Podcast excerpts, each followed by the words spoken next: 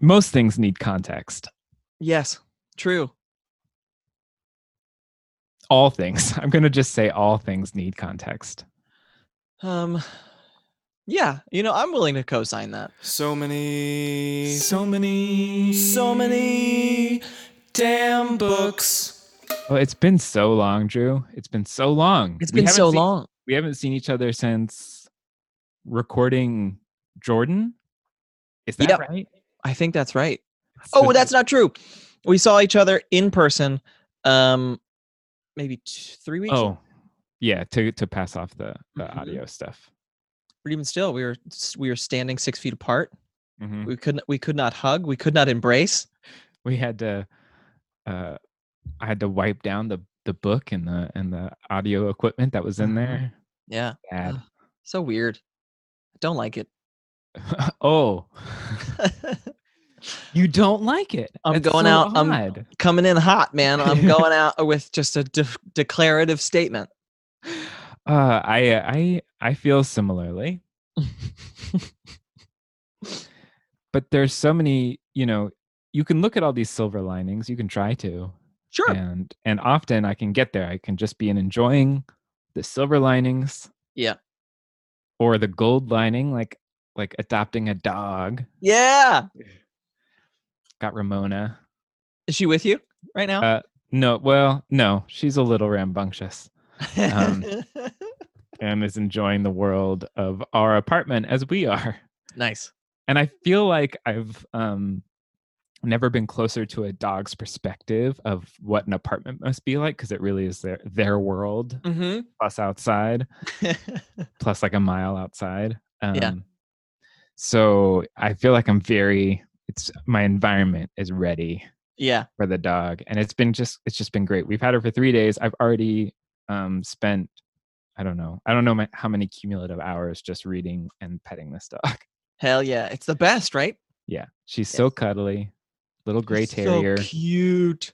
you can see her on the so many damn books instagram on our friday reads that was the day i adopted her and i was already making her hold books up I liked that um the the photo that you sent was one of those those live photos. oh yeah you can see her And- eat it a little bit yeah, she tries to I was ah I loved it so much and I was like, "You know what? This is just for me."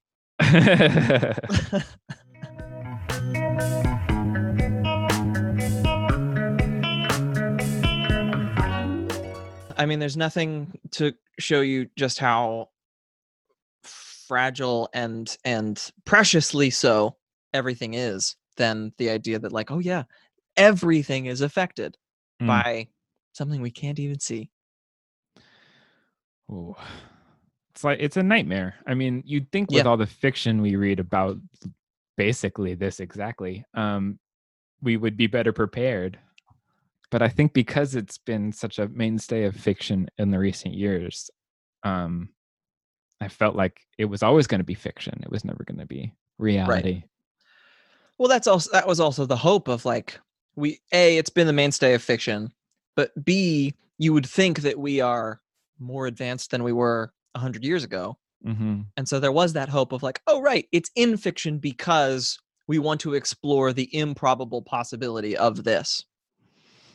You know whose book wasn't getting mentioned in all of the initial like it's a pandemic and everybody wants to read pandemic books, so what about this one?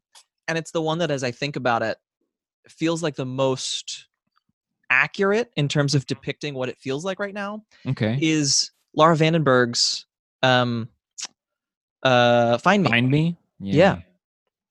That book I remember talking to her about that when when we had her on the show and the fact that her plague is not a like 99% of the population one.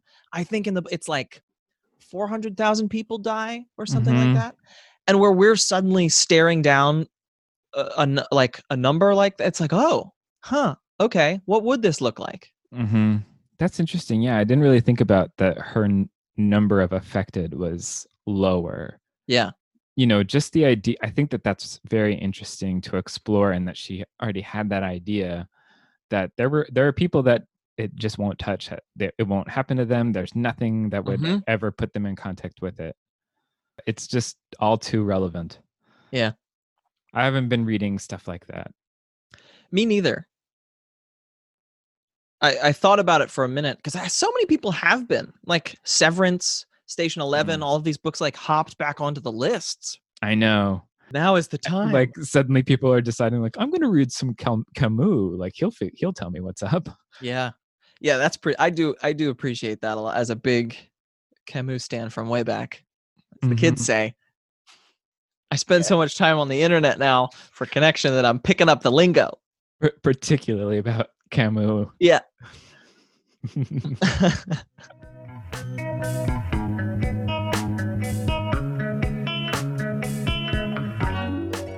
but books are thank god they Thank God. remain an escape they remain a resource of escape Speaking of uh, and and thinking about as we shake off the rust, try to Oh, get our, try to get our bits back. Um, have you bought anything recently?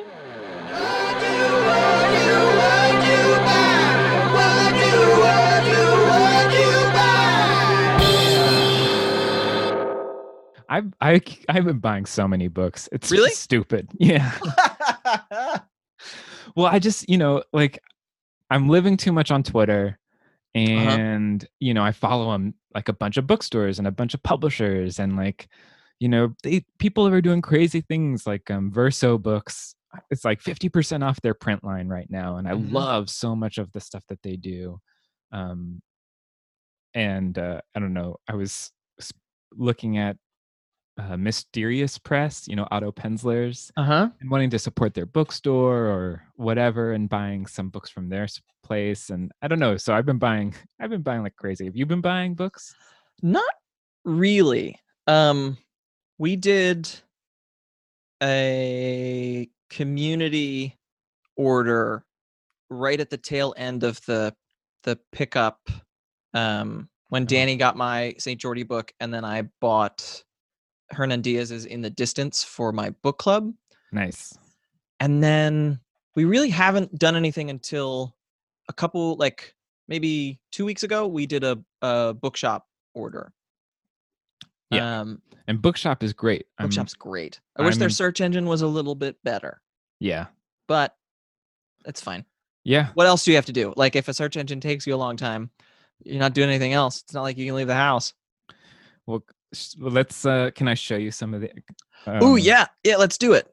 Oh here, okay. here, here. Look. Uh, oh there it is ah, ooh i forgot that his name was upside down that's neat Yeah, it's fun.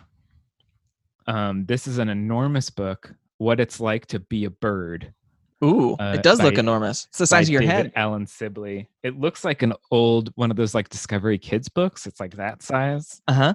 and it's really like lavishly illustrated.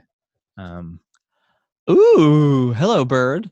and it's just you know, um, Ramona has been very much a bird watcher, and it's been nice to be looking at birds from our we're uh, on a third story, so uh, I don't know. I feel like a lot of people are getting into bird watching right now. I feel like I wonder how many like binocular sales have gone up, but this I I I'm fascinated by birds, and so I saw this. It just published too. cool. Um, let's see. You want to go? Um, yeah, let me see. Let's oh yeah. Um, so our bookshop order, uh this this will lead into the next thing that we'll end up talking about. Cujo. Speaking of getting dogs. Oh, ah, But I've I've been reading a ton of Stephen King and that was sort of when I when I searched Stephen King on bookshop, that was the first one and I was like, "Yes, I don't have this one. Easy, done." mhm. Wow. Yeah, I haven't read that one either. Um that's the one he doesn't remember apparently. It's Cujo. It's that makes Cujo, sense because of all the cocaine. So, who knew? I also think he he's correct that he could fix Tommyknockers. That he's that's a that was a deep coke book, and he Mhm. says like there's probably a good 300 page novel in there. Yeah, I was uh, because I've been reading so much King. I've been like do I've been reading just a lot of interviews and stuff where like what okay I've gotten through Cujo is really I think the last of the like the the early great King Mm-hmm. and so now I'm starting to get into that like the imperial period in the middle there where it's just everything is 1400 pages and you're kind of Okay. like why uh and i he said that about insomnia too and um the regulators i think where he was like these books i could have trimmed these books. There's there's a good book inside of you know this enormous book and i'm like what are you doing right now man? Why don't you go um why not? Like George Lucas it? yeah. Go, go through and add add some more Pennywise and to everything. yeah more dark tower references.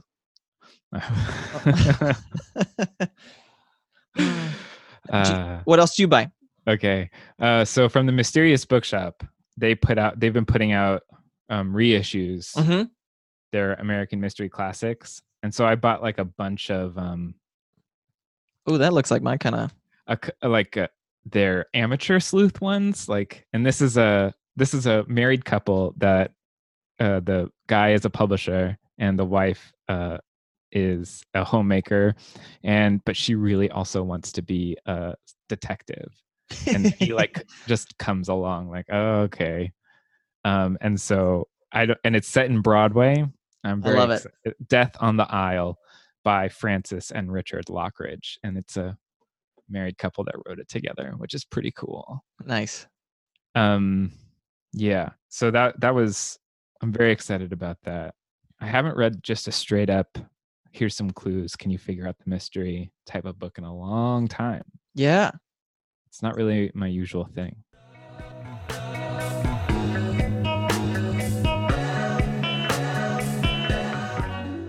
so uh what have you been reading. I've been all over the place. Um, I have found audiobooks to be a fantastic way of passing time Sure. and enhancing experiences. Um, I listened to this really interesting book from a dog's perspective uh, called Tomorrow by Damian Dibben. And it's about a um, an immortal dog ooh uh, who's searching for his immortal master.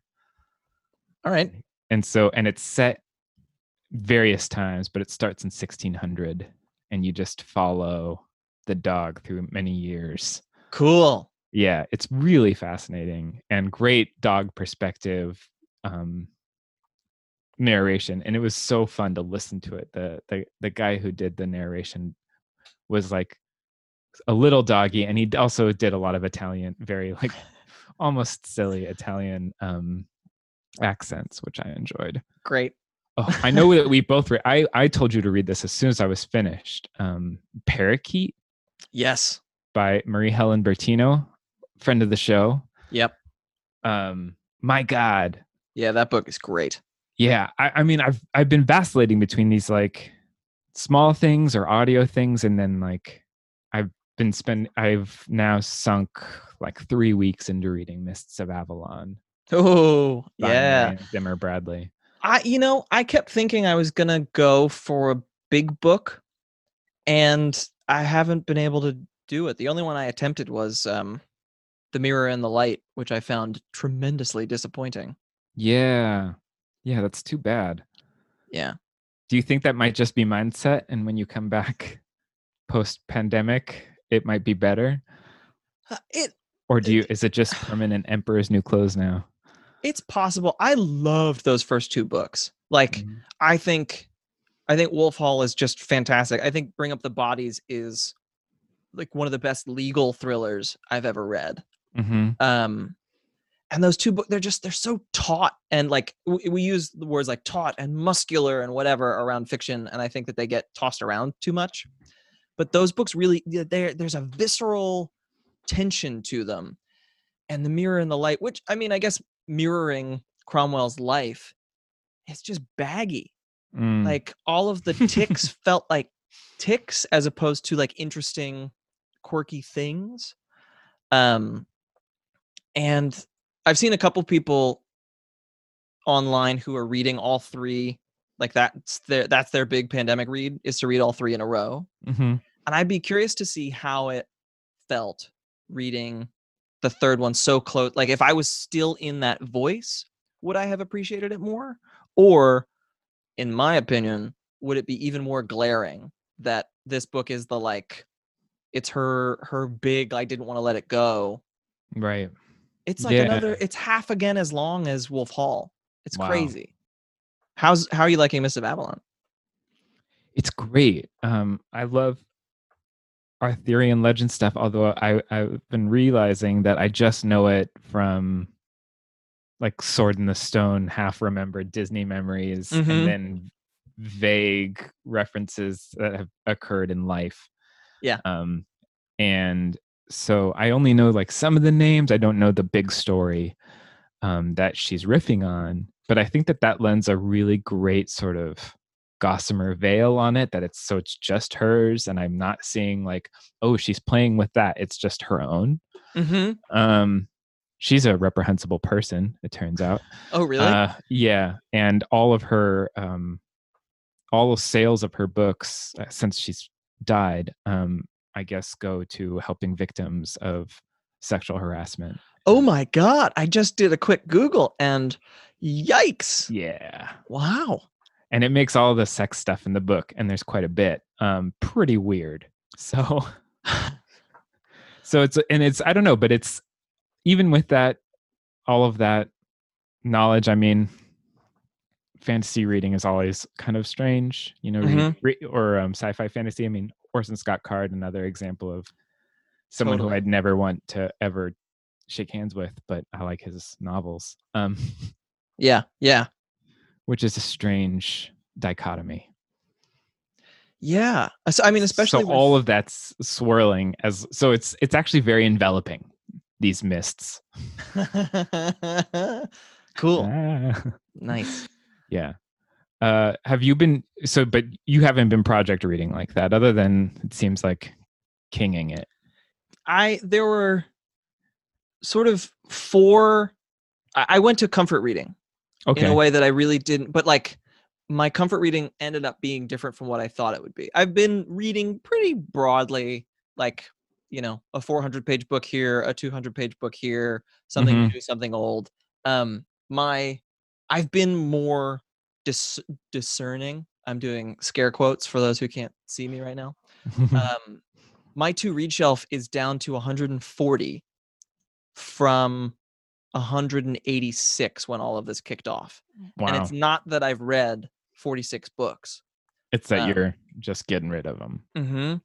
which is is felt really good because I'm like, if I'm not if I'm not digging it, why am I gonna? I'm not. I don't need to put it back on the shelf in case I might dig it again later. Very worst case scenario, I'll buy another copy 10 years down the line if I want to read it. Um, yeah then- i mean i just started putting books on the street myself and it and people are grabbing them like crazy Yeah. um i feel Yeah. like they mu- you just must take it they must take it home and lysol it or something i'm That's what I've, I've sure a few things. There's a little free library around the corner for me, uh, and when Ziggy and I are out walking, we'll pass by, and there have been some real gems Mm. um, that it's like, yeah, okay, and come home and just wipe it down and don't touch it for a week.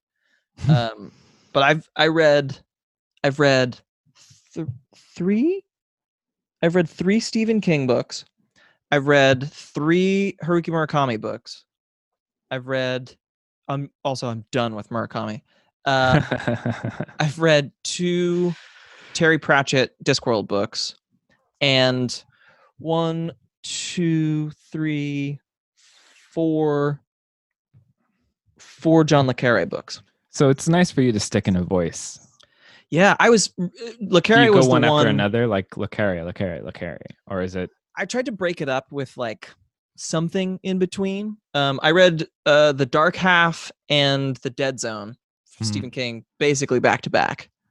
Um, but the Le Carres I found, I've, it was wild how calm reading John Le Carre made me feel. It was like those books are not. No one would describe those books as calm or pleasing necessarily. they're sleepy They can be sleepy, but that thing I was like, I was engaged mm-hmm in a way that really surprised me.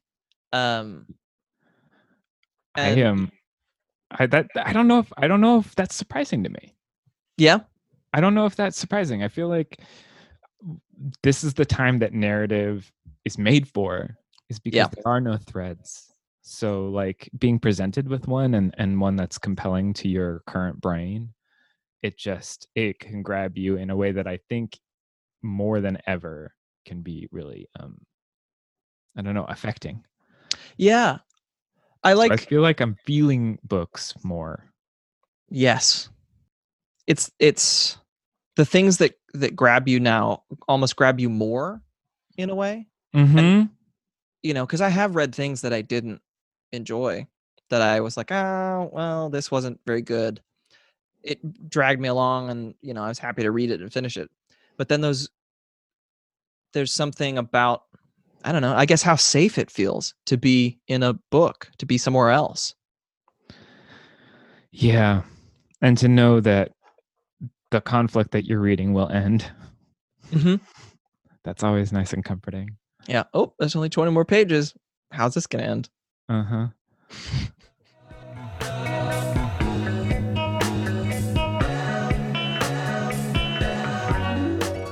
I am ready to jump into some more graphic novels now, I think. Yeah? I read um I read The River at Night by Kevin Huizenga. Uh and that's uh, Drawn and Quarterly. Oh, cool. so good. It's just like it's sort of an infinite night of um retelling a story and trying to fall asleep. Hmm. I feel like I saw you post something about it and it looked very intriguing. Yeah, I think we were both reading graphic novels and that was our Friday reads. Oh, cool. Um and it's it was just incredible and you know, like he can just imagine all of these things and discussions with his partner and I don't know, it, it and and how she's relating to the world and always like I'm trying to fall asleep. I'll have oh maybe I'll just stay up. Maybe I'll just have coffee and stay up and that thought process and then maybe falling asleep a little bit into these like swirling thought diagrams. They're incredible. Cool. I it's one of these ones that like I don't always want to own graphic novels, Sure. um, but I am glad to own this because I can already picture myself like pulling it off the shelf. That's awesome. Yeah. That's a nice uh, there's something nice about that um as we as we get older and accumulate more stuff and accumulate more things like dogs suddenly it's like where am i going to put all the dog stuff maybe i need to move some of these books to really to know instinctively like oh yeah i'm never going to get rid of this book because it's just one that i'm going to i will pull down over and over again for the rest of my life and i feel Mhm. like there's something um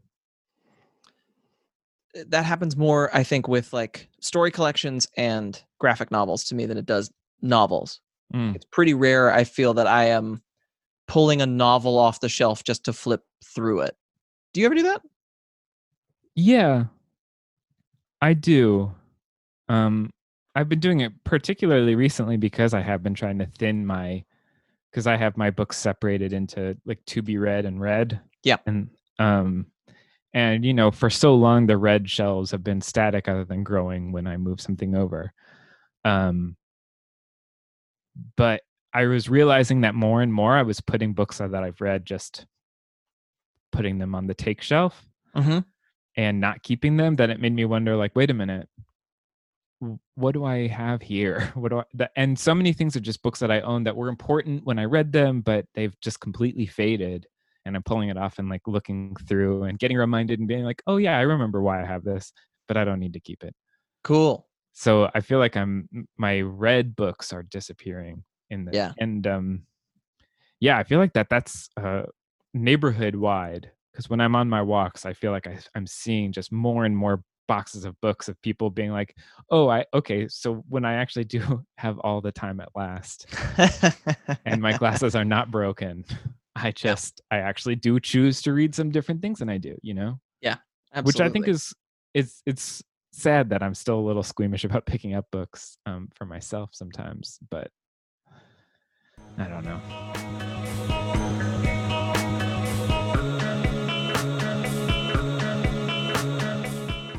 Are you trying audiobooks at all? No, I thought about it. I've been listening to a couple of uh, narrative podcasts. Mm, Um, like I don't know, Androids and Aliens, which is a role playing podcast in a space, obviously in a space setting.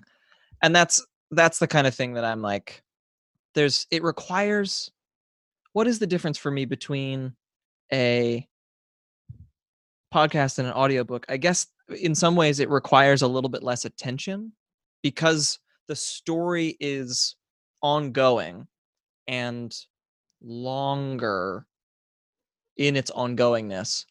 I feel like if I miss something, if I, or like if I'm doing the dishes or not fully engaged with the story, I can still glom along because Mhm. of the nature of role playing games and storytelling in that style that so often when I'm reading an audiobook, if I do something else while I'm listening to the audiobook and I miss something, I'm like, oh, fuck, I've just missed the sentences that these people worked on. And, you know, I don't know. I, I understand what you're saying, but I do love um, someone giving me the rhythm of a sentence. mm, sure.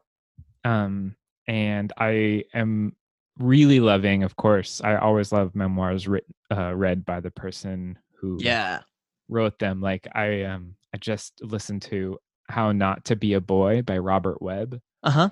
um, who is one half of Peep Show, the be- one of the absolute best British sitcoms ever. Oh, yeah. Um, and I've now listened to David Mitchell's um, backstory, and his. So I've listened to both of them. That's how much I like these guys. I want to just have them in my head. Hell yeah. So I can see what you're saying, but I also think that um, I skim more than I think I do, and I skate across sentences when I'm reading. I do that too. And I think that your brain is just doing a similar thing while you're listening. Yeah. oh, um, that's interesting. But I always am happier to have both um, a print copy and an audio copy because there are some things that I like to look and see. Wait a minute, how did they put that on a page? Right. So I get it. I was so glad that Verso found a way to get me um, "Long Live the Post Horn," which um, is by Vigdis Hjorth, the person who Oh. wrote um, "Will and Testament." Uh huh. I'm not saying that last name correctly, but it's about the postal service. Ooh, Um, what a good, what a good timing. So yeah, it's sad timing. Please, everybody, go out and buy some stamps. I got awesome ones. Yeah. I'm gonna show the Patreon people they're dragons. oh, hell yeah. Um, cool. go buy stamps and send stuff in the mail. Um, and as well, I think it's great that they're still supporting the postal service for their postal service novel, Verso Books. It would be really sad if they're like, "I'm sorry, we're not going to mail it to you." Hmm. I don't know, man. Thank goodness for books. Seriously. I keep saying it, but uh, it feels more and more true. Have you had um sort of as what I feel like could be a concluding thought? Hmm. Uh have you had have you run into any moments over the course of the last 2 months where you haven't been able to read? No, and I think that's particularly because of um, audiobooks. Mm, I think I've always been able to, even on days that I can't, I've been feeling like I cannot look at a book again because I'm already, st- I, you know, I am a very lucky person in so many ways, but one of them is that I still get to go to work every day. Yeah. And I'm still, so I'm looking at screens like crazy. Um, oh yeah. so there i'm still able to get all that and and read pretty normally um but i'm glad that i have audiobooks as a break because it's definitely a lot of screens Yeah. and a lot of reading Oh man, that also makes a lot of sense too for why you would be less interested in jumping into NetGalley because Mm. screen fatigue. I mean, for real, for real, screen fatigue. mm-hmm. Yeah, I get that.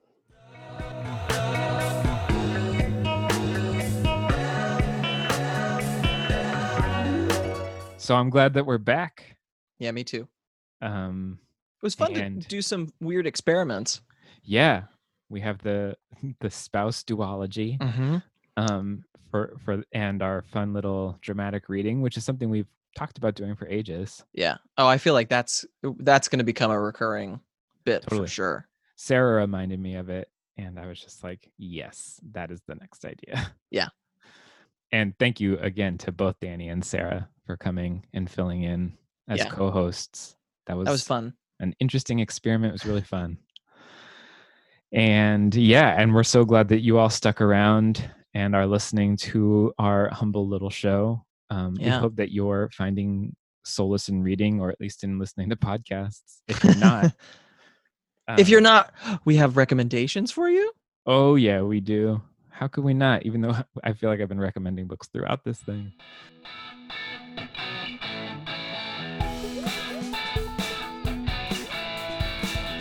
We read some recommend you take a look. Yeah. That's always the fun when it- we do when we do just us episodes. It's just like here are all these cool books that I've read recently. Yeah, well, it's the closest to what it's actually like to hang out with us. I think we're just like shouting titles back and forth at each other. Um, I would like to recommend New Waves Oh yeah, by Kevin Nguyen. yeah. Cosign. Um, there's this lovely um, retelling of what it was like to be on um, this music file sharing service that I was also on that music file sharing service, and it filled me with warm, wonderful feelings of downloading an entire discography in an evening and not listening to it. uh, but I loved it so much, and he captured some. I I love novels that can capture what it was like to be on a message board and how that was can be part of your life, oh yeah. and uh, that was just really great. And then the other recommendation is Sea of Rust by Robert Cargill. What's um um that's it's I'm uh, it uh, tell me. it's uh it's about um it's post humanity it's robots only uh, Okay. earth and um you're just following sort of a, a bot who is just trying to keep herself alive um, cool. and you know she's sort of scavenging parts in this desert and it feels sort of mad max and robots and um a little bit like mandalorian Awesome. you know that one bot that like joins to help him in the first couple episodes Uh-huh.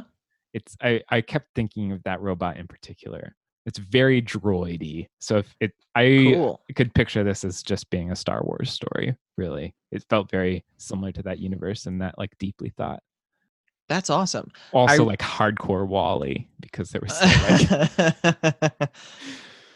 what were you Um, gonna say I realized why I was thinking of his name.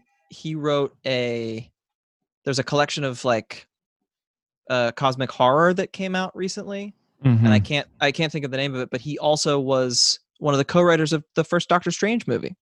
oh wow yeah yeah really uh really wild sci-fi that i think is totally enveloping That's awesome. Oh, I can't wait. I'm gonna I gotta get it. I want I was telling Danny the other night, I was reading a recently shortlisted for the Pulitzer novel of of the most literary literary fiction. Mm. And I was like, God damn it, I gotta stop reading literary fiction right now. I want ghosts, spaceships, or dragons. Period. hey i'm right with you i am totally with you I, am the one thing that i'm looking at like back is over this is like I, i've only been listening to where people have created their own society or they're on the fringes of the you know like that's the or it's from a dog's perspective. Oh i get it. All right so your recommendations? My recommendations uh, considering the thing that i just said it's particularly hilarious because they're both just uh, works about humans.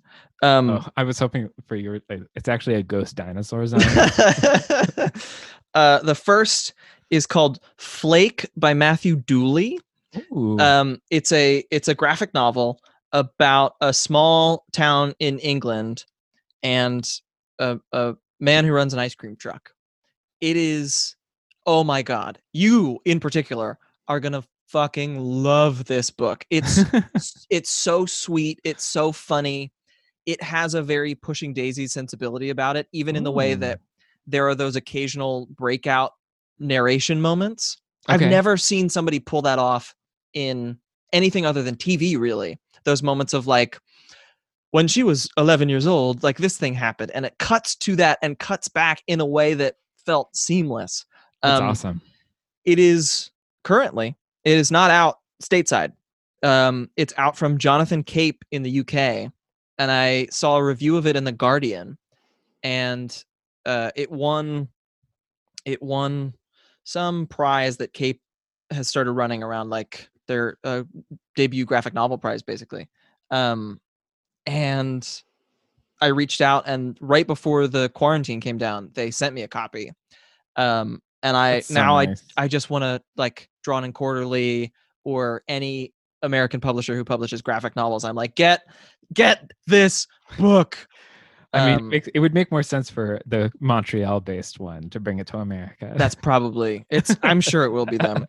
Um, but then the other the other book that I'll recommend is a novel that I think actually is not coming out in the states until July. Ah, Timing is changing now on so many novels.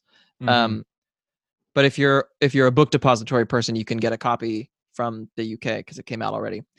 Hamnet by Maggie Ah, O'Farrell. Um, okay. This It might- sounds like a cutesy title. That it's like, I imagine that's going to be Hamlet on the internet. Is it? Um, no, that's it's Shakespeare's son who died. Hamlet and Hamnet were interchangeable names, apparently. Um, that's yeah. and s- Shakespeare wrote this like Shakespeare's son died of a sudden fever, Mhm. uh, and about four years later he wrote Hamlet. Um, but in the intervening time, like he basically wrote all of his frothiest comedies.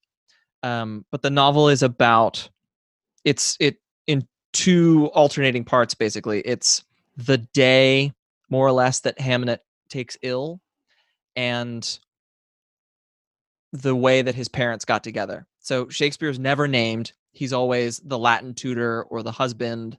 Um, and his wife, Agnes or Anne, she, her, she was known by both names. Um, it's it's so good. It is so light and magical, and maybe because I've been living in a lot of Shakespeare recently, it but it like it's not written in any antiquated Shakespeare. They're not trying to shoehorn in references to the canon or anything. It's just a beautiful depiction of like two people falling in love and raising children. And it just so happens that one of them is the most famous writer in the English language, no extra forsooths. Which I got. I the whole first forty pages. I was like, oh, I'm I'm cringing. I'm waiting for, you know, the inevitable clunk, and it never happened. Ye old shoppy. uh, that sounds great. I- Yeah. I, actually have a, an arc on my shelf, and now you've made me want to read it. you should check it out. It's it's a fast read and it's it's weird because you know they're talking about the plague, um, and it does make you think like, wow, it's funny that in 1580 whatever, plague popped up, closed all the stuff, and that was it was just understood. We did it because otherwise we'd all die. And if you wanted to protest on the front steps of Whitehall or something with your sword or your AK 47, the queen would just fucking kill you. Are you making a case for a, a monarchy? I mean, uh, no. Um, I I'm just thought you- saying. thought you might want to walk that back. I'm just saying, it seems like it was nice that everybody was more or less on the same page around, you know, social distancing Mm, in f- fucking 500 years ago. Yeah. Well, on that note, yeah. uh, the good people, thank you for listening. thank Um, you. We miss you. We are at so many damn books.com if you want to look at all of our book lists. We actually have every cocktail that we ever made. I did make a cocktail for this episode, but I drank it before we started recording basically. Quarantine. Ow! More like tech problems make me mad. um I, I don't I downloaded so many derelict audio and then found out, oh, there's like two apps that have appeared since quar- you know quarantine went down uh huh. that uh, you can just use for this now. So great leaps forward in podcasting thanks to the pandemic. Sure. Yeah. Thanks.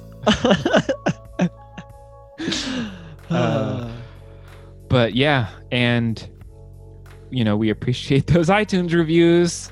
We sure do. It, it gives us something to do now. We look, we just wait, refresh, refresh. I will say that that was on my to-do list forever. Uh, go and I'd written some, but I've now reviewed so many of my favorite podcasts, yeah, it's a good way to kill 15 minutes. Or longer when you Sure. have to remember your iTunes login. That is not from experience. yeah, that was just for the Patreoners. oh golly. Uh, oh yeah, you can go to Patreon too, Yes, patreon.com slash smdb. and uh, we we will be back now that we figured out the tech. Uh-huh. In And- two weeks. Yeah, Um, yeah. All right. yeah, and you know, get in touch. Like AT and T used to say, reach out and touch somebody. Or is that them? AT&T said that? Isn't that AT and T? Reach out and touch me. Who's that song by? Weezer. What? I just always assume Uh, it's probably Weezer. oh my god. Uh, I just I can't. I got